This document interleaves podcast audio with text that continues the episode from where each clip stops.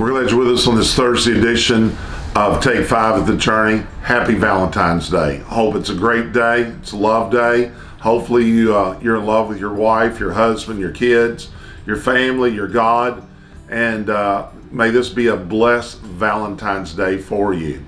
You know, I was reading the scripture. It's found in Ephesians 3:18 that you may have the power and be strong to apprehend or one translation says comprehend and grasp with all the saints, God's devoted people, the experience of that love. You know what? I remember I used to sing this little song in in uh, uh, Bible school about how how wide God is and how deep He is and how much His love actually is.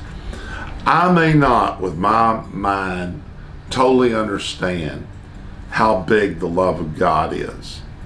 But one great thing that I can do every day, I can experience God. I can sense God in my life.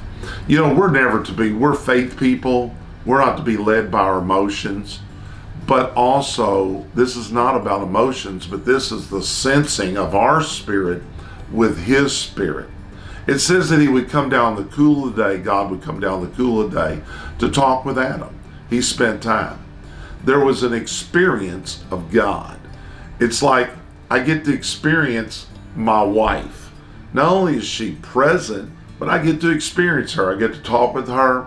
I get to receive her love that she has for me, the encouragement, all the great things about experiencing another person. One of the things that I say all the time we need to experience God in church. I never underestimate the power of a, a church service. I people sometimes play it off. I don't think that's really smart because experiencing God is very important. Understanding that God loves you and his love is so big, so broad, so wide for us. We may not comprehend it all with our mind, but we can experience a spirit to spirit thing. I want to encourage you today take time, experience God, sense his presence and begin to enjoy God like you never have before. God bless you on this Valentine's Day. I love you. I want you to say yourself this day God is a good God, and the devil's a bad devil.